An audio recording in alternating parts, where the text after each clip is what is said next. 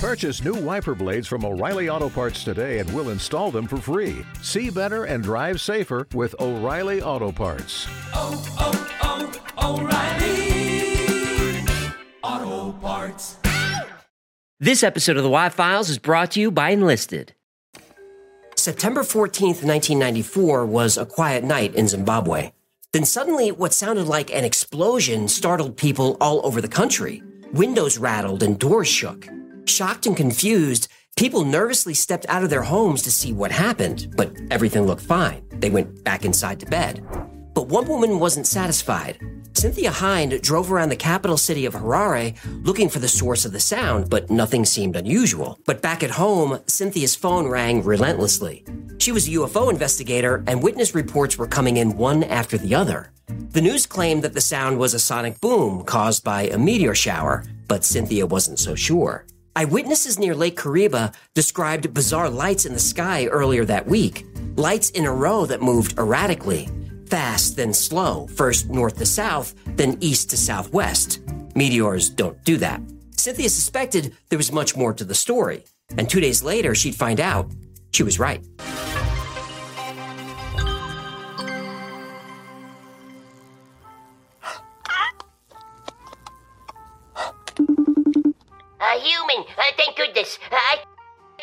Through. Uh, I need you to do something very important. What do you. I can't understand you. Hang on, hang on. I don't have good reception. How's that better? What are you doing? You're supposed to be on a plane coming back here. Well, Gertie and I are on our way back now. No thanks to those morons at the airport. Now what? Well, well, well the blue shirts at the TSA told me no camels were allowed. Well, She's an emotional support camel. yeah, I don't know and if they. she wouldn't fit through the uh, the see-through machine, so they had to. Uh, uh, I, I'm sorry. Uh, hang on. Are you crying?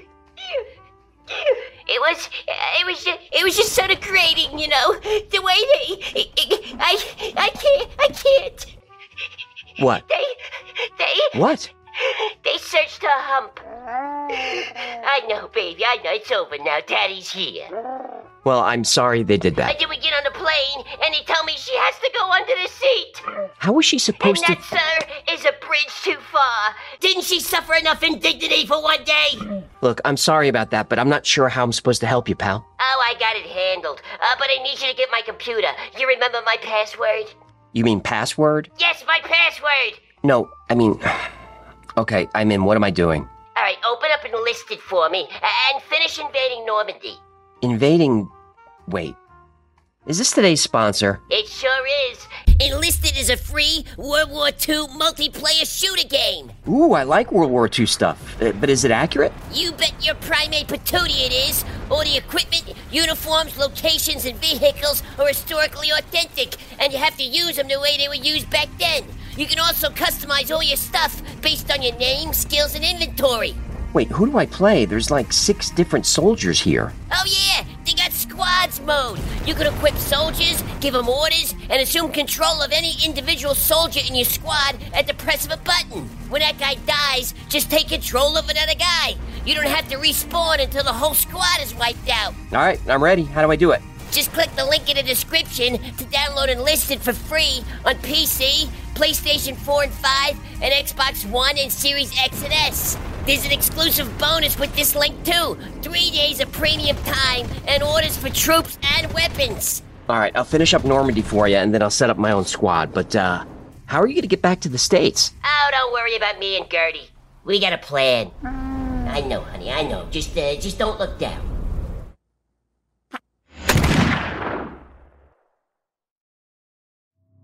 The town of Ruwa is located about 14 miles southeast of Zimbabwe's capital, Harare.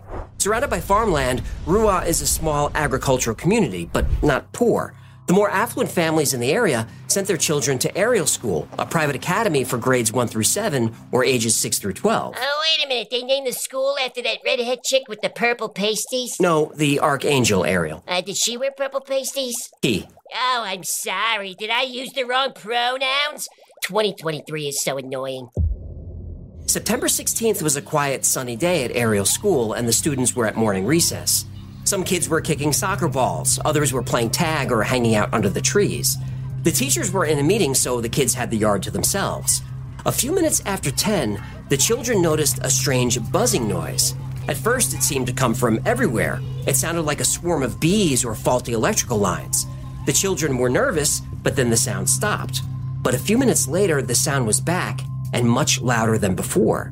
The kids looked around for the source, and there, hovering above the trees, was an object. Witness accounts vary, but some saw a bright streak, others saw a glowing disc. But all agreed a mysterious object with flashing lights was descending beyond the tree line. Naturally, the children drifted toward the woods for a closer look. Through the brush, they saw a metallic saucer shaped craft slowly land in a rocky field just beyond their play area. Then the buzzing stopped. Other children in the yard became aware of the commotion, hearing shouts of, I see it, and there it is. Subconsciously, the children gathered together, pooling their bravery, and walked slowly toward the object. Then they stopped, frozen with fear. Two figures were standing outside the craft, and those figures weren't human. Hundreds of people today phoned the ZBC and the BBC correspondent in Harare saying they sighted an unidentified flying object last night. We have some eyewitness reports. It was a bright, radiant light. I've never seen anything like it in my life. It was, a, it was the absence of noise I didn't like. The craft sat silently in the brush beyond the fence line. Two beings about four feet tall emerged from the silver object. They were dressed in dark, tight fitting suits. They had large heads with no ears and very small noses and mouths. Their eyes were big, almond shaped, and completely black. The creatures were walking back and forth around their ship as if looking for damage. Alien pit crew, nice. Well, they didn't seem to notice or care much about the children until some of the younger students started screaming. Then the creatures stopped, turned, and looked right at the group of kids waiting by the fence. The younger children ran screaming back toward the school, but the older students stood there watching, staring. Salma, a fifth grader, wanted to run and protect her younger siblings, but she couldn't move. She was doing everything in her power to escape, but something about the big black eyes of the visitors kept her in place. Big head and big black eyes, and was dressed in a black bodysuit. Then, completely against her will, she felt herself take a step forward. At the same time, one of the beings took a step toward her. She felt like this being was probing her mind, looking for something. Mind control. Something like that, yeah. Ooh, that's why I wear this hat. It protects me from government spying and alien mind control. It also happens to be nuts. Google it. 12 year old Liesel was frozen in place. She felt the space and time around her distort as ringing in her ears grew louder and louder. Then, like frames of a movie, images flashed through her mind images of some kind of catastrophe on Earth. She saw people screaming and cities burning, then an image of millions of trees burned to cinders and of the oceans boiling. Emma was standing next to Liesel, watching in silence. Instinctively, she grabbed Liesel's hand. At that moment, images crashed into her mind. She saw technology she didn't understand, but she knew it was bad. She saw smoke, bodies lying in streets. She was terrified. She willed her legs to move, to run away, but she couldn't. She didn't feel stuck, but felt like she was floating, like her feet weren't touching the ground. There was no way to run.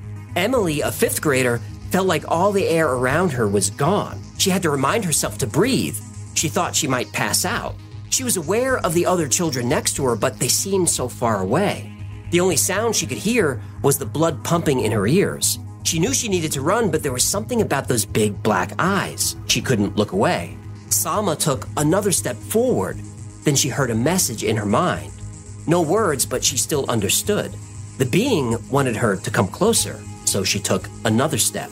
At that moment, she sensed the beings wanted her to go with them. Now, though it seemed only like a minute or two, 15 minutes had passed. Suddenly, the school bell rang, indicating recess was over. The creatures glanced at the school, and the children snapped out of their trance. Then reality came crashing in, and the children panicked. They ran screaming back to the school. They burst into the hallway, yelling their story to anyone who would listen. The teachers came out of their meeting and it was chaos. When the children finally calmed down, they explained what happened. The teachers ran out to the yard, but they were too late.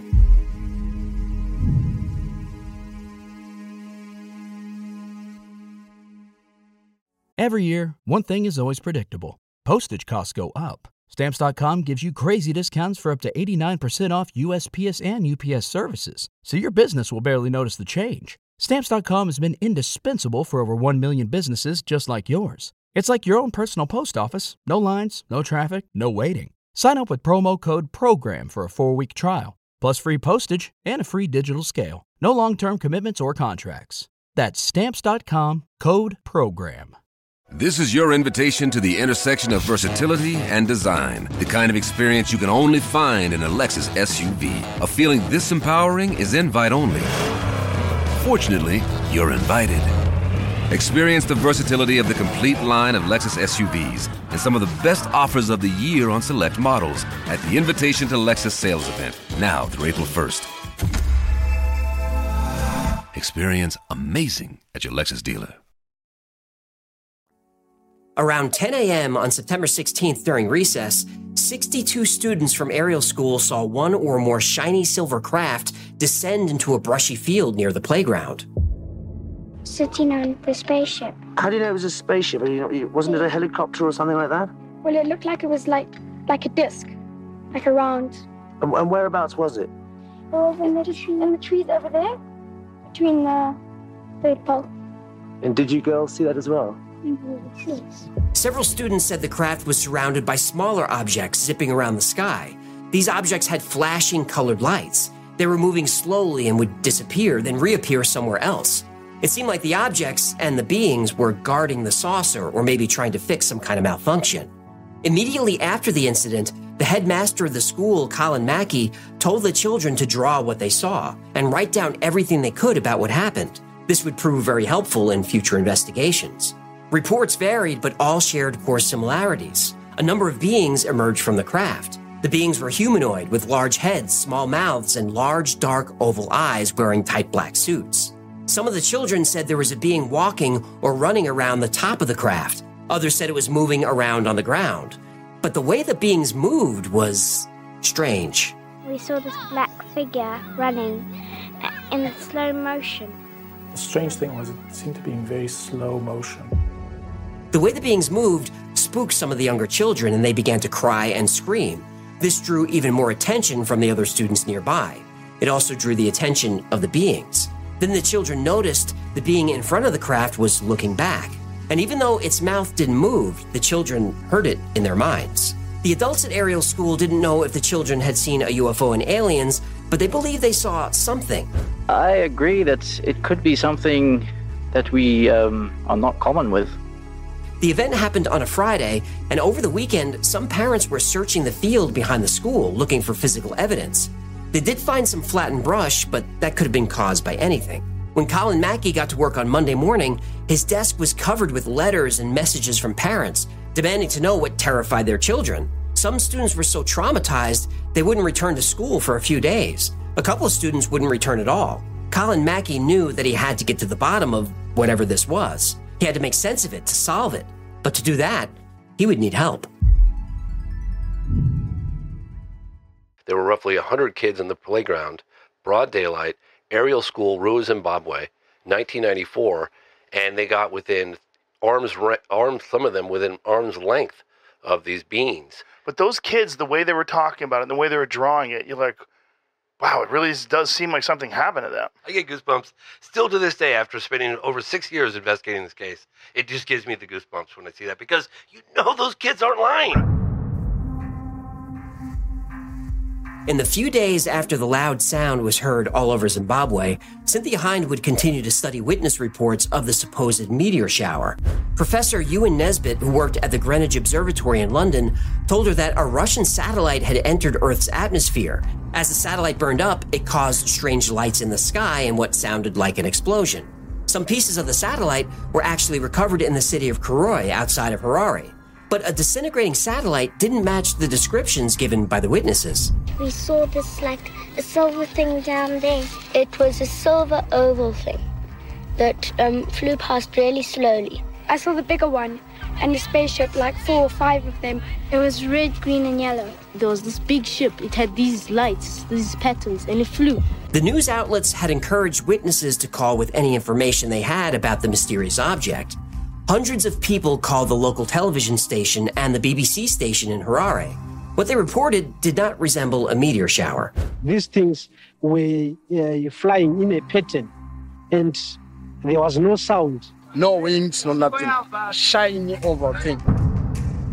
As the continental coordinator for MUFON, the Mutual UFO Network, Cynthia had her own theories about what might have been seen in the sky that night, but she needed more evidence.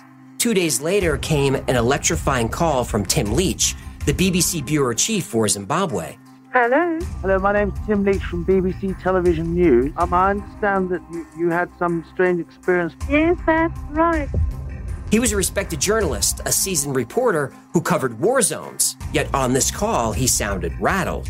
Tim told Cynthia that 62 students at the Ariel school in Ruwa had seen a UFO. He invited her to join him at the school to talk to the children.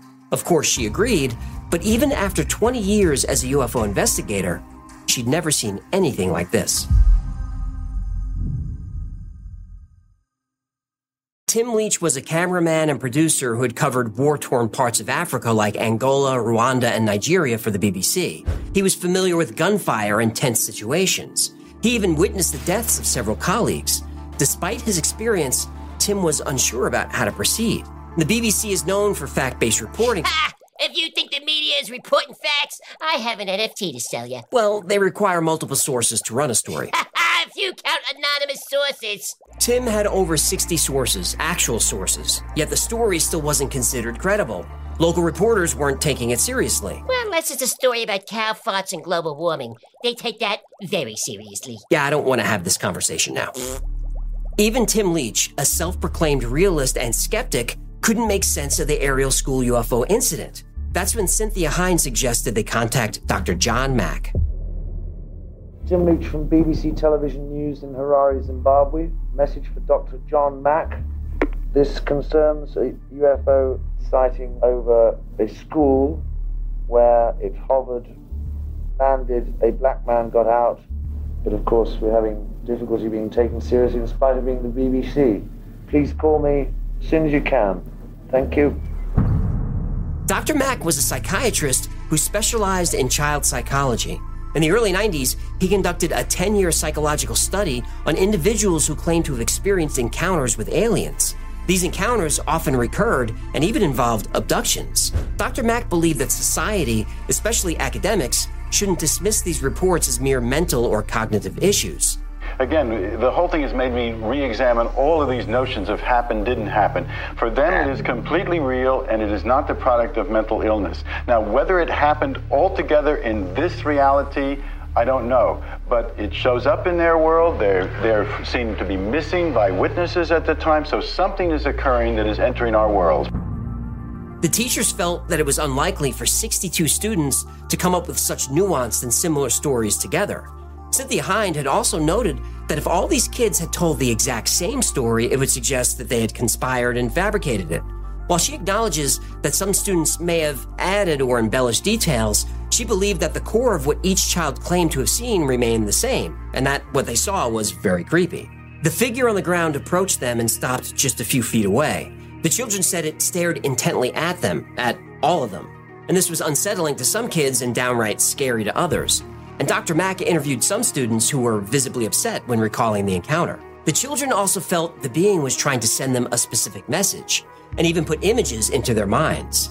Dr. Mack found it interesting that the message sent to the children didn't offer any solutions, only a warning.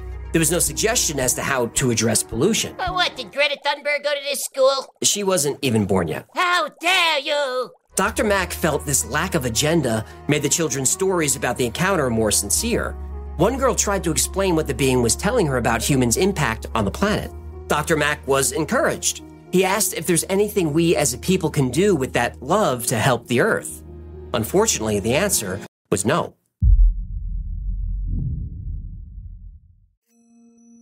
In the days and weeks following the encounter, Ariel School became inundated with UFO fever.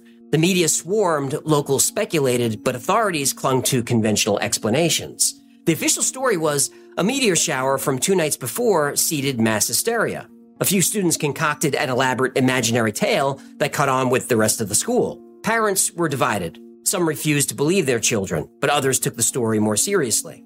Many locals chalked it up to mischievous spirits, like the Shona Tokoloshe, a dwarf from Zulu mythology with a large head and pointed ears. Holy men suggested ancient shrines nearby had drawn the craft. They claimed that mysterious events had been happening in the area for years. Either way, most residents believed something supernatural had occurred. Whether it was aliens or not, the teachers and investigators believed the children had some kind of experience. And similar reports were made before and after the school sighting. What the hell is that?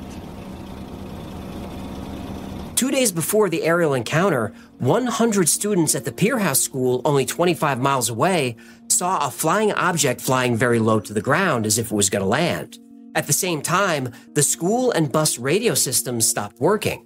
That same day, during daylight, a mother and her young child said they saw a UFO in the area. And a truck driver reported seeing strange beings on the roadside that night when he was driving. But the story of the Ariel school UFO incident isn't perfect. Many students agreed on some details, but the stories had a lot of variations and contradictions. Some students saw the beings, but not the craft. Some describe the object in detail, but don't remember any beings or entities of any kind. Some students playing in the yard at the very same time saw nothing at all. The students that did see the object couldn't decide if it was one or more. Most students thought the object was a ship or a craft, but they couldn't agree on how it looked. Some kids drew windows and doors. Other children saw lights and landing gear. Two boys said the ship wasn't silver, it was black with green stripes. One child said it was red. At least two students heard a loud noise in the sky. Some said it was a buzzing sound like bees. Another said it sounded like a flute. As for the beings or pilots or aliens or whoever they were, some students said they had long black hair, while others saw no hair at all. Some kids said the beings were fat, some said they were thin. One student said the being looked like a shadow, and there was no agreement on how many there were. And Dr. Mack's participation in the case is also problematic. He didn't arrive at the school until months after the event. Meanwhile, the students had spoken to lots of people, been interviewed by the media, and drew countless pictures of what they saw. And that's plenty of time for the story to evolve. And when Dr. Mack finally arrived, he interviewed the children in small and large groups where they would just agree with each other's stories. And Dr. Mack had a reputation for asking very leading questions. He did the same thing when he spoke to the children in Brazil who said they saw an alien in the town of Varginha. Vagina. Before Dr. Mack brought up the idea that aliens were communicating telepathically, the children never mentioned it. Same with the telepathic message that the children allegedly received about how the Earth was in danger because of pollution. The students didn't mention that before Dr. Mack joined the investigation. Dr. Mack was an environmentalist who was very worried about climate change. oh, you believe in UFOs but not climate change? Of course, one's a real thing and one isn't. For the most part, the teachers believed the students. So did Cynthia Hind. I believe them. I believe they saw what they said they saw. I think that perhaps some have been influenced by others and they've added a little bit here and a little bit there. But basically, they put, drew in their drawings many things that I don't think that they could know about. Cynthia Hind wasn't just a UFO researcher. She was the MUFON Continental Coordinator for Africa. And the purpose of MUFON is to investigate UFO sightings and gather data. MUFON is not a group of UFO nerds posting on Reddit. I do like those nerds, though. I do too. MUFON tries to discredit as many stories as they can so that what's left is truly unidentified. They use the scientific method. They observe, collect evidence, and formulate hypotheses. They then conduct experiments to confirm or refute each investigation. And they have a success rate of 95% in proving their hypotheses. And this case elevated Cynthia Hind's career. But Dr. Mack, on the other hand, saw his career suffer. He wasn't just a child psychiatrist who dabbled in UFO research. He was a Pulitzer Prize winning professor and head of the Department of Psychiatry at Harvard Medical School. But his colleagues didn't like Harvard being attached to his UFO research. We're very embarrassed and embarrassed for the profession and a little worried about John himself. You know.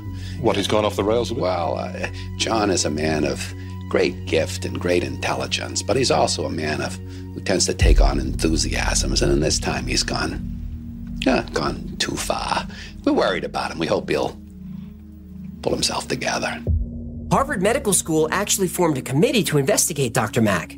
This marked the first time in the school's history that a tenured professor and department head was investigated without evidence of misconduct. After the investigation, which lasted for 14 months, the dean of Harvard issued a statement that Dr. Mack was allowed to study whatever he wanted. The most fundamental right that any academic has is the right to be wrong. But the statement was not very positive, and Dr. Mack's reputation never recovered. He continued to investigate UFO encounters and alien abductions for another 10 years, but in 2004, he was in London to give a lecture. On September 27th, Dr. Mack was walking home from dinner with friends when he was struck and killed by a drunk driver. Now, his death was a tragedy, but there are people who believed it was more sinister than that.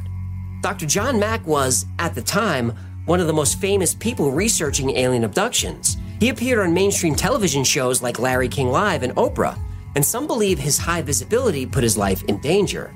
Now, there is no evidence to support foul play, but it is interesting that on the day John Mack was killed in England, three other John Macks were also killed in England.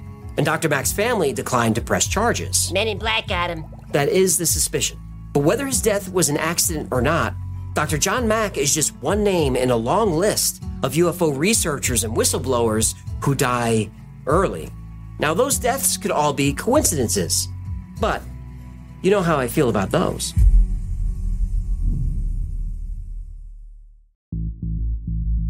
The Ariel school encounter wasn't the first time a UFO landed near a school, which was seen by multiple people. On April 6, 1966, in Melbourne, Australia, students from Westall High School and some local residents witnessed a UFO land in an open field. People described the object as silver and saucer shaped and about twice the size of a car. After about 20 minutes, five aircraft, probably military, flew over the area. The object then lifted off and disappeared. Authorities tried to cover it up, but the craft was seen by over 200 people who all told very consistent stories. A teacher who claimed to see UFOs hovering over a Melbourne school says military officials threatened to have him fired if he ever spoke about the incident. They were threatening him. Oh, absolutely. I was threatened. And if he spoke up? Clearly, you were drunk on duty, and that will have to be reported to the Education Department, and of course, you'll lose your job. The government had said it was just a weather balloon. Ah, where have I heard this one before? But representatives from the military and government interviewed, interrogated witnesses, and took soil samples from where the object landed. That doesn't sound like something you do when a weather balloon crashes. The following year at Crestview Elementary School in Miami, students and teachers heard a strange whistling sound overhead. Looking up, they saw four saucer shaped objects gliding in diamond formation. The craft disappeared for 20 minutes, then returned, changing their direction. The sound they made was so loud, it drowned out the shouts of the teachers. Students ran back inside, terrified. Briefly vanishing again, the UFOs rematerialized for another flyby. Then, in perfect unison, they flipped onto their sides and flew away at an unbelievable speed. This event was witnessed by 150 people. Nine years later, in Wales, over a dozen students and staff at Broadhaven Primary School reported a silver disc hovering over the school. They watched the object for a few minutes until it darted away. But later that afternoon, it returned, this time witnessed by even more people. Once again, it hovered for a few minutes before vanishing again. The British government said the UFO was actually a meteorological anomaly, a weird weather event. But in 2017, documents were found that proved not only was the government taking the sighting seriously, the UFO was seen by military personnel and pilots and air traffic controllers. Well, how long are these governments gonna keep lying to their citizens, eh? I don't know, I guess until the citizens get sick of it and do something about it. You sick of it yet?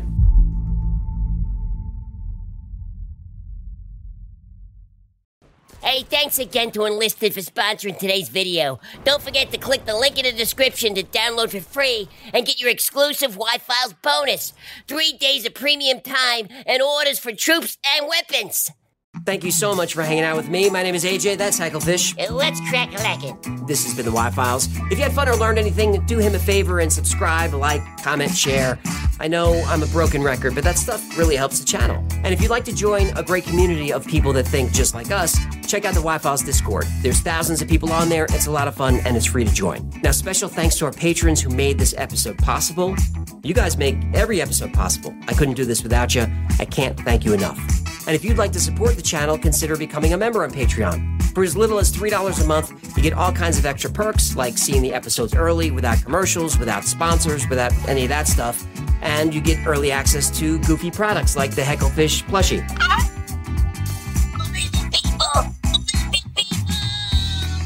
Speaking of, another great way to support the channel is buy something from the Wi-Fi store. Oh, make your friends jealous with one of these talking hecklefish plushy stuffed fish style toys. That's gonna do it. Until next time, be safe, be kind, and know that you are appreciated.